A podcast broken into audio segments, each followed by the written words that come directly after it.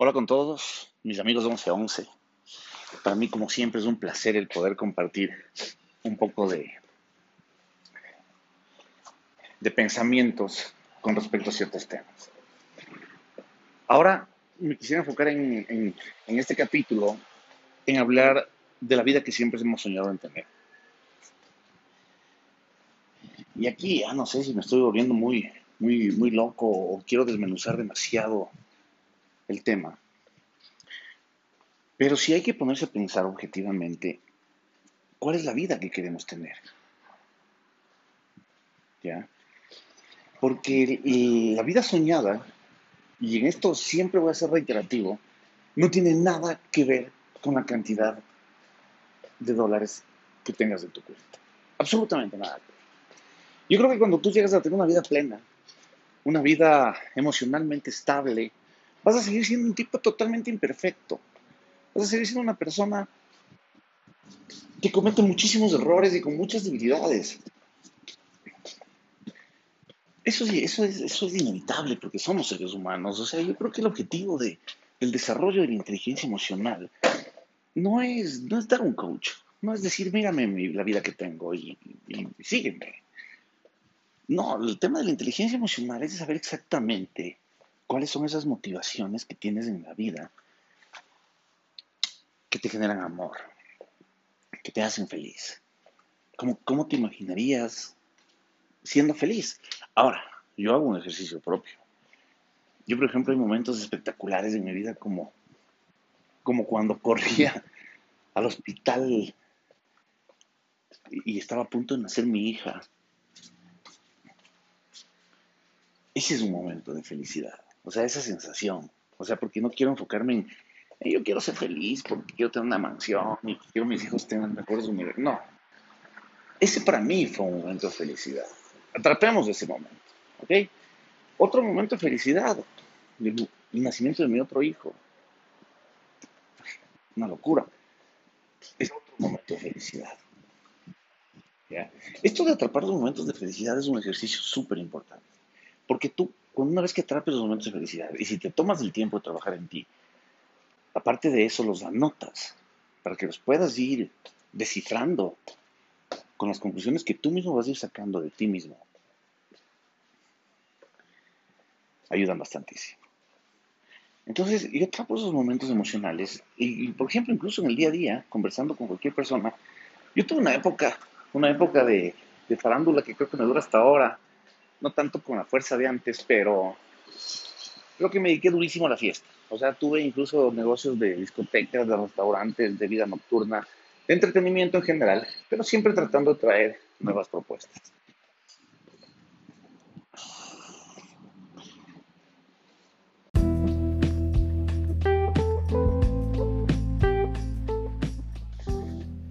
Y claro, teníamos un montón de noches de diversión llamémoslo así, y esas noches de diversión. Porque aquí vamos a hacer un pequeño paréntesis además que, quiero aprovechar. A ver, cuando uno se divierte, uno tiene ciertas limitaciones para poder divertirse. Y conozco muchísimas personas que saben divertirse con unas limitaciones brutales y se divierten sanamente. Yo no soy de esas personas. Yo, yo, yo cuando me divierto me gusta tomar, me gusta reírme hasta que me duela la cabeza y el estómago de la risa. Eh, y me gusta pasarla bien, me gusta bailar y me gusta llegar happy a mi casa. Ahora, en esas épocas pasaba bastante seguido y a veces llegábamos mucho más que happy. Pero claro, teníamos unas experiencias, unas fiestas y unos eventos increíbles, de primer nivel. Pero años después, conversando con, con mi amigo al respecto y, haciendo memorias en el tiempo, decíamos, ¿te acuerdas de tal fiesta? ¿Te acuerdas de esto? ¿Te acuerdas del otro? me di cuenta de que esa persona solamente se acordaba de los chuchaquis, chuchaquis, de las resacas, de, esa sensación horrorosa que uno tiene después de haberse tomado todo el trago que pudo, de haber hablado pendejadas, de haber bailado pésimo, de haberse, o sea, una noche, una noche de euforia. Obviamente, esos excesos te van a afectar a tu cabeza y te van a afectar a tu cerebro y te van a afectar a, todo tu sistema nervioso. a todo el sistema nervioso. Hay que tener una fortaleza en realidad y un, y un manejo emocional bastante fuerte para poder aceptar eso, eso, eso que puede pasar, porque nadie está exento. Y si yo no conozco una sola persona que pueda lanzar una piedra y esconder la mano. Porque claro, quizás hay una persona que una sola vez en su vida se pegó la borrachera e hizo un papelón y nunca más lo hizo. Pero ya lo hizo. Ya sabe lo que se siente.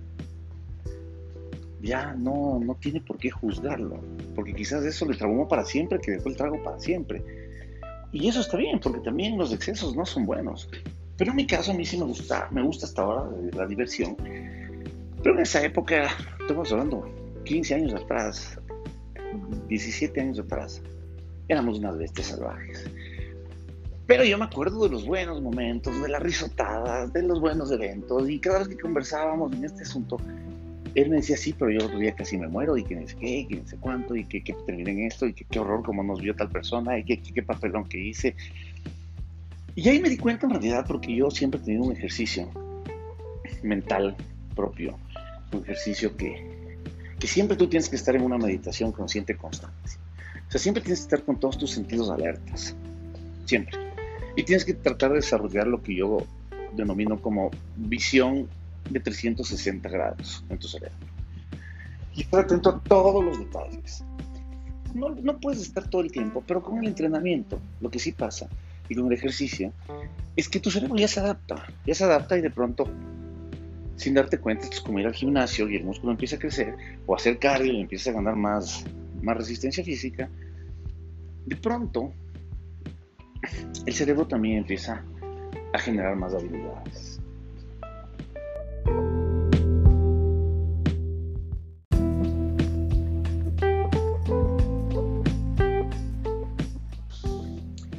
Quizás mi amigo eh, estaba pasando un momento de estabilidad emocional inestable, o estaba medio bajón, o depresivo, o lo que carajo haya estado. ¿Ya? O quizás en ese momento él sí vivió situaciones más intensas que las mías, porque al final yo la verdad nunca, nunca consideré que me dejé atrapar por una adicción a, a algún estupefaciente, digamos así para mí el alcohol, la diversión, todo eso fue, un, fue diversión, fue un juguete que duró un tiempo y ahora por lo menos vivo una vida tranquila. Pero, pero yo sí los recuerdos por más errores que hayas cometido y ese es el punto importante, porque aquí no nos podemos dar golpes de pecho y decir que somos perfectos. Y decir, no, pues yo soy un ser iluminado y por eso yo puedo puedo darme el lujo de compartir y de enseñar a la gente lo que yo sé, no, no para nada en absoluto. Al contrario, soy un ser que se ha tropezado por todas las piedras que se han cruzado por el camino y que he tratado de, de conocer y aprender de esos errores y esas experiencias para poder llegar a sacar conclusiones positivas de mi vida, sobre todo para mis hijos, para mis sobrinos, para las futuras generaciones, que en algo les pueda aportar estas vivencias que vienen desde el siglo pasado.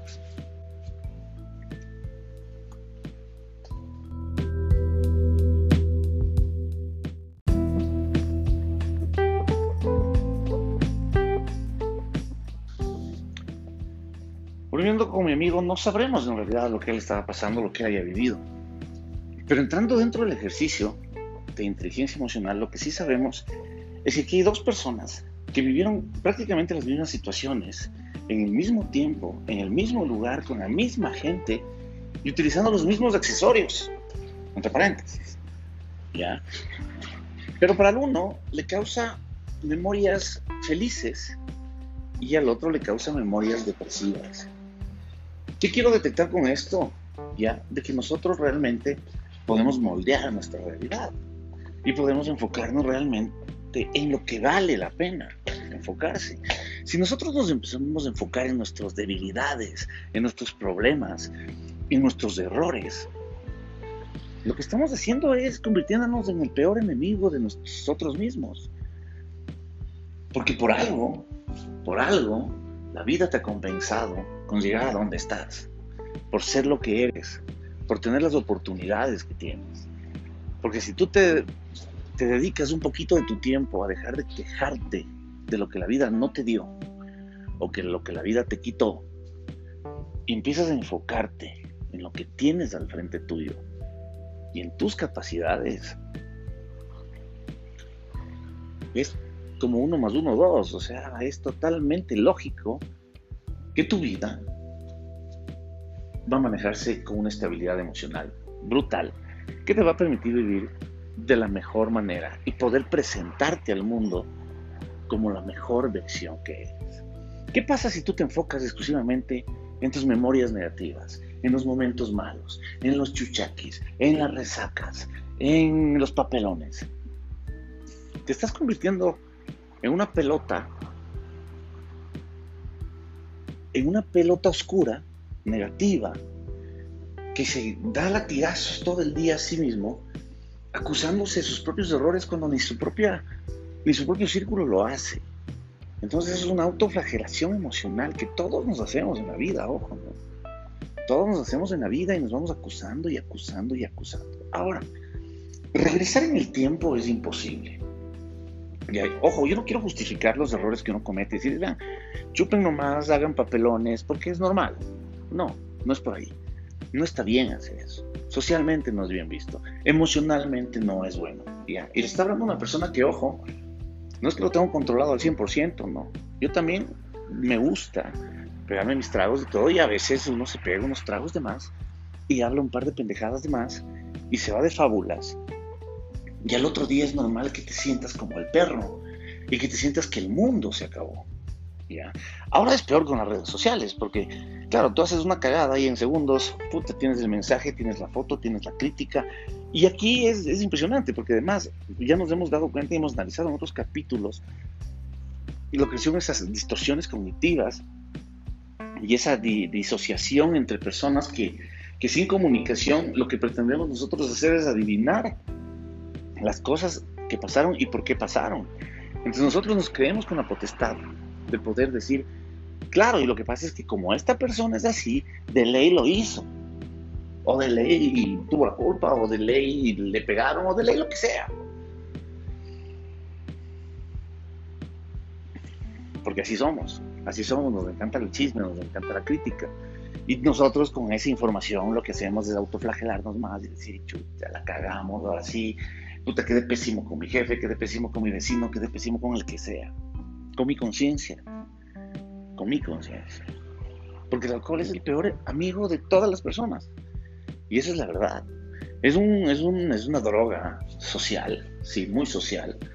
Porque claro, ahora todo el mundo tiene que tomarse un vino, tiene que tomarse un champán, tiene que tomarse un whisky para festejar, para festejar cualquier cosa, o para cerrar un negocio, o para sufrir, en el caso de una pérdida, o para pasar el susto. Para cualquier cosa tenemos pretexto para pegarnos un alcohol, porque además es rico. Y esa sensación de estar mareado es rica. El exceso es lo malo. Ahora, a mí sí me gusta estar ebrio.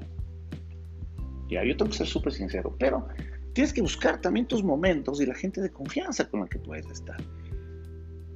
Me, me, gustaba mucho más antes, ¿no? Pero eso lo vas cambiando con el tiempo, porque con el tiempo también tu cuerpo cambia cuerpo, tu mente, tus hijos también empiezan a crecer, tu visión de vida empieza a cambiar. Y tu círculo social también empieza a cambiar, tus amigos empiezan a casar, empiezan a tener hijos, eh, tus responsabilidades son diferentes. Entonces, creo que todos hemos pasado por una etapa de diversión. Y esa etapa de diversión eh, no es que se termina, sino que de vez en cuando nosotros con la vida social de todo ser humano, lo que hacemos es conectarnos y compartir con, con un buen trago en la mano. Eso no está mal.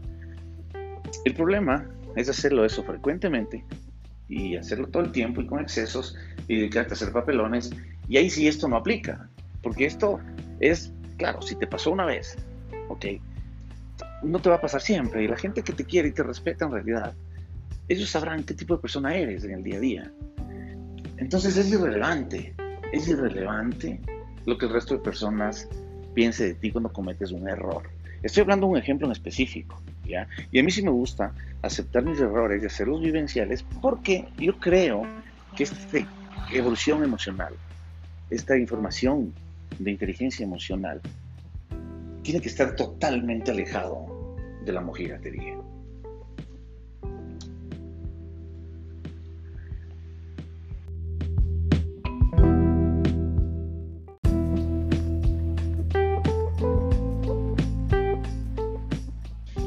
Pero bueno, internándonos más en el ejercicio, ¿ya? y diciendo, que esas dos personas tienen dos ejercicios totalmente exactos, en el mismo tiempo, en el mismo lugar, con el mismo tipo de diversiones, pero uno se enfoca en la parte negativa y en el otro positivo. Ok, se acabó ese capítulo. Vamos al siguiente. ¿Qué pasa si es que dentro de nuestras memorias ya las vivimos, ya nos enfocamos en esa parte negativa? ¿Ya? Pero ¿qué pasa si ahora hacemos un ejercicio diferente y nosotros empezamos a imaginar un final diferente? Un final diferente en el que te empiezas a enfocar en la parte bonita, en la gente interesante que conociste esa noche, en los vínculos de negocios que puedes generar en la vida social, en lo rico que comiste en el restaurante que te reuniste con tus clientes y luego te tomaste los tragos, en lo bien que bailaste en, la fiesta y, y, te acercaste y los viste a tus amigos a los años, que eso también producen emociones. Porque acordémonos que analizando este caso en específico de un chuchaki, por ejemplo, cuando se pasan los tragos, te vuela la teja, acordémonos de que lo que sale es la peor versión de nosotros en los excesos. Ahí depende de dos cosas, ¿no? O sea, si te vas a tomar como indio, trata de siempre estar con alguien de confianza que vaya a aceptar tus, tus, desmadres o, mejor aún, que sepa advertirte cuando se te está yendo la mano. Y llevarte de la jugada. Eso realmente es ser un buen amigo y un amigo además muy, muy inteligente socialmente. en fin, pero las cosas pasan. Entonces uno siente que se muere, uno siente que la vida se acabó. Pero con el tiempo lo que entiendes cuando eres inteligentemente emocional es que esas cosas pasan, que el otro día te despertaste, trabajaste, ayudaste a tu familia, te preocupaste por tus seres queridos, fuiste activo en tus tareas, fuiste productivo, hiciste ejercicio. Entonces aquí viene también un principio cabalístico donde se analiza mucho el tema de, del karma y hablando de un poco más metiéndonos en la parte espiritual donde todos decimos, ok, todo lo que haces bien en la vida te compensan y todo lo que haces mal la pagas. Sí, yo creo que es verdad, pero tampoco es una condición como una sentencia de muerte. Es decir, ok, sabes que tú de los 17 años a los 35 fuiste un completo imbécil, entonces ya estás sentenciado, no tienes opción. Eso es totalmente falso. Porque el karma, el karma es una energía en realidad, que es como una balanza que va asentando su peso donde más energía le des. ¿Cómo tú liberas el karma? ¿Hay una tecnología para liberar karma? Por supuesto que la hay. Y esa tecnología es haciendo bien las cosas. ¿Ya? Tienes que ponerse a pensar de una manera un poco más profunda además. ¿Por qué te estás dejando afectar por un círculo de personas que si es que no te están aportando en, en mejorar esa condición por la que pasaste, y más bien están aportando en bajarte tu autoestima y tratar de de que mucha gente más se entere de esta situación, quizás no son las personas adecuadas con las que tienes que volver a exponerte. Y más allá de eso, ya sin depender de unas terceras personas que vayan a ayudarte o no ayudarte, porque si no ya estaríamos en una, una condición de adicción extrema y tendrías que tener una intervención o encerrarte en un centro de rehabilitación. Aquí estamos hablando de, de, recuerdos, de recuerdos que generan emociones y que nos hacen vivir nuestro pasado y ese pasado a veces nos hace generar ciertas taras de nuestra vida que a través de errores tan pequeños nos empiezan a generar un escudo que no nos permite desarrollarnos como personas emocionalmente, aunque vivamos disimulándolo a diario. muy profundo esta frase.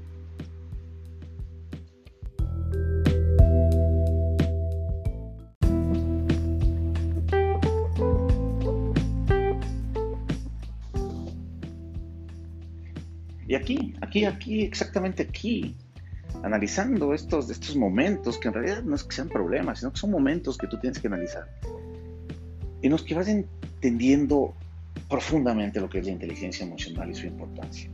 Mira, mira cómo trabaja la inteligencia emocional.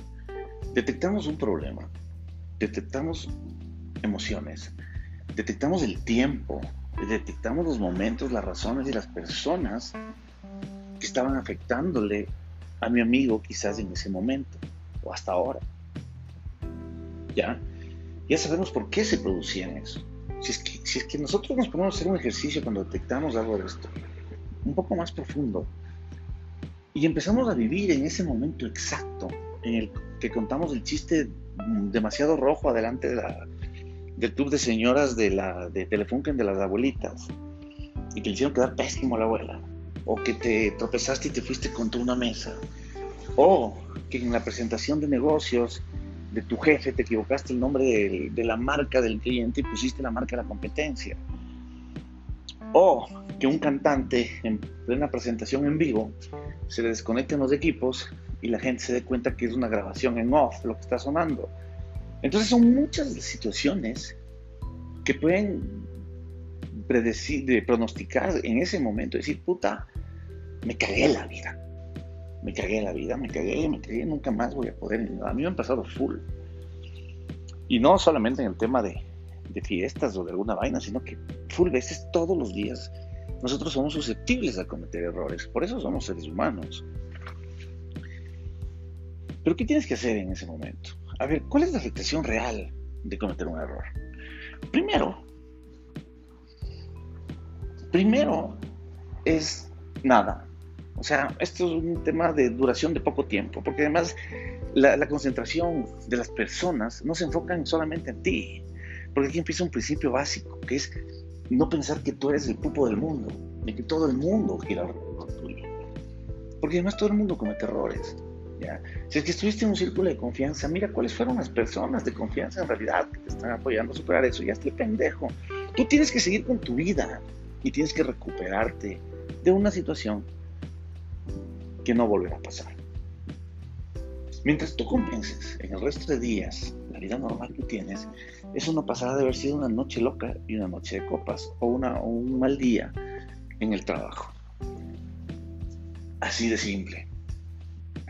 Así de simple es como nosotros solos podemos quitarnos nuestro propio karma, ayudar a solucionar nuestros propios problemas. Simplemente analizando nuestra mente, ya viajando a través de nuestras memorias y adaptando esa plastilina, siendo el actor de tu propia historia para generar finales felices. Y repetirlo constantemente en tu cabeza, una y otra y otra vez. Conectarte con, con todas las personas que puedas y tratar de ser buena persona. Y a eso es evolución. Y si a eso le sumas una reprogramación emocional, te lo afirmo, de que tu vida va a parecer que mágicamente se puso todo en orden, sin que tengas nada que cambiar ni tengas que sacarte la lotería. Y en capítulos futuros hablaremos de la, de la productividad y cómo ser más productivo y próspero en la vida. Pero en este capítulo y en estos capítulos lo que tenemos que enfocarnos primero es en ser prósperos de nuestra alma. Y para eso es lo que estamos conversando. Un abrazo fuerte. Nos vemos en la próxima. Conocemos.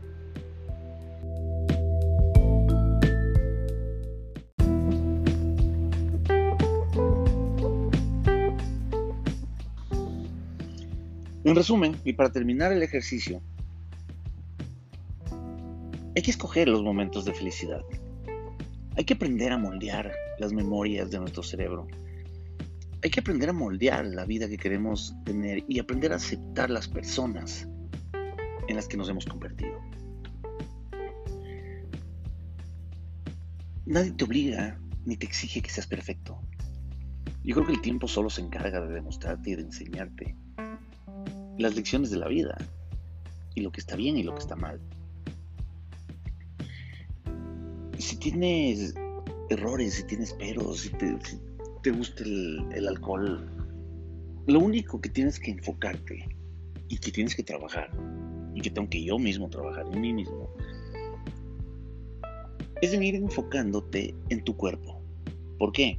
Porque los excesos, el alcohol, eh, la mala noche, causan un efecto en tu cerebro y tu cerebro no está produciendo la misma cantidad de dopamina natural o, de químicos para que tu, tu, vida sea estable, para que tus cosas y tu cerebro fluyan de una manera que puedan atraer esa vida que siempre quieres. Entonces sí tienes que tomar en cuenta que la diversión externa, la, la, la, la motivación externa, que serían el alcohol, la diversión, las drogas, todo lo que, lo que implique el tratar de ser feliz de una manera no natural, siempre tiene un costo.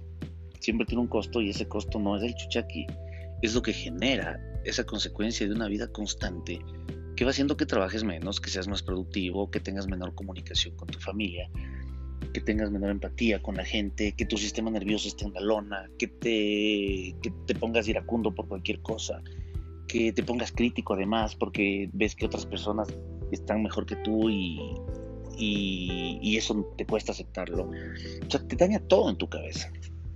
Y todo en tu, en tu estado emocional. Y es por eso que te sientes chuchaki, porque no solo es del malestar físico, sino es del, del, todo. Entonces vale la pena. Mm, no sé, no sé hasta qué punto. Yo no soy de las, yo no soy la persona adecuada para decirles hasta qué punto, pero a mí en lo personal sí me gusta pegarme los tragos, pero me gusta pegármelo con gente de confianza, con amigos cercanos con los que pueda pasarme de copas.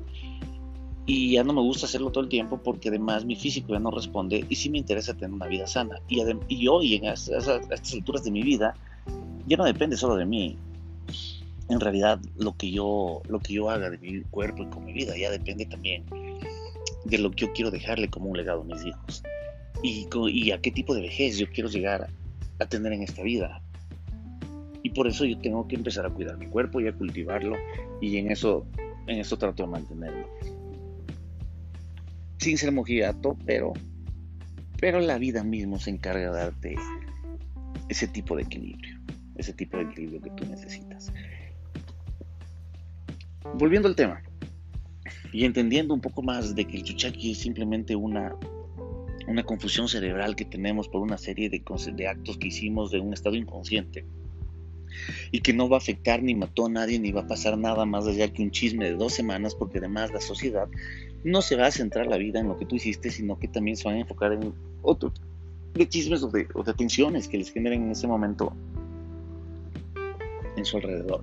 Entonces no es para morirse, ya pasó. Si es que no es una, un tema constante y eres una persona que todos los días produce el karma, se va a equiparar y se va a compensar, porque cuando el karma se compensa, lo que hace es que el karma, o sea, el, efecto negativo que vas a, a, tenerlo en tu vida, sea casi, casi tan liviano que sea imperceptible. Entonces depende de ti hacer las cosas bien para que el karma no te caiga encima. Y dos, súper importante, si es que tienes esas memorias negativas en tu vida, trabaja en ellas. Haz una introspección, haz una meditación consciente en la que tratas de hacer regresiones en ese tiempo y supéralos, crea un nuevo final crea un nuevo final y adapta a tu, adapta a tu cerebro que piense que tú no eres una persona negativa, que eres una persona positiva. Y tercero, que es el punto más importante, una vez más volvemos, volvemos a esta plasticidad cerebral, ¿no? en la que nosotros somos los artistas de nuestra propia vida y nosotros podemos moldear nuestros recuerdos, nuestras emociones y nuestros sentimientos y de aprender de nuestros errores sin juzgarnos para darnos cuenta de que el mundo sigue girando y que podemos ser cada vez mejores y aprender de eso para limpiar nuestra alma y limpiar nuestro cuerpo. Ahora, si a eso lo llevas a un nivel superior, en el que evitas de tener excesos, de tener tener aditivos para poder generar un estado de felicidad superior y lo logras conseguir con un estilo de vida impecable emocional y espiritualmente, yo te aplaudo de pie. Yo todavía no lo puedo hacer, me encantaría, pero todavía no. Y todavía creo que no es tiempo. Creo que todavía no es tiempo y creo que todavía no estaría preparado. Pero sí me encanta la idea de poder aprender para llegar a ese tiempo totalmente preparado y poder disfrutarlo como creo que me lo merezco y se merecen todos ustedes. Con esto me despido y como les digo, moldeémonos la vida que soñamos, tengamos las memorias que queramos y amemos a las personas que amemos, simplemente trabajando en nosotros. No es por nosotros, es por las próximas generaciones. Un abrazo fuerte, 11 11.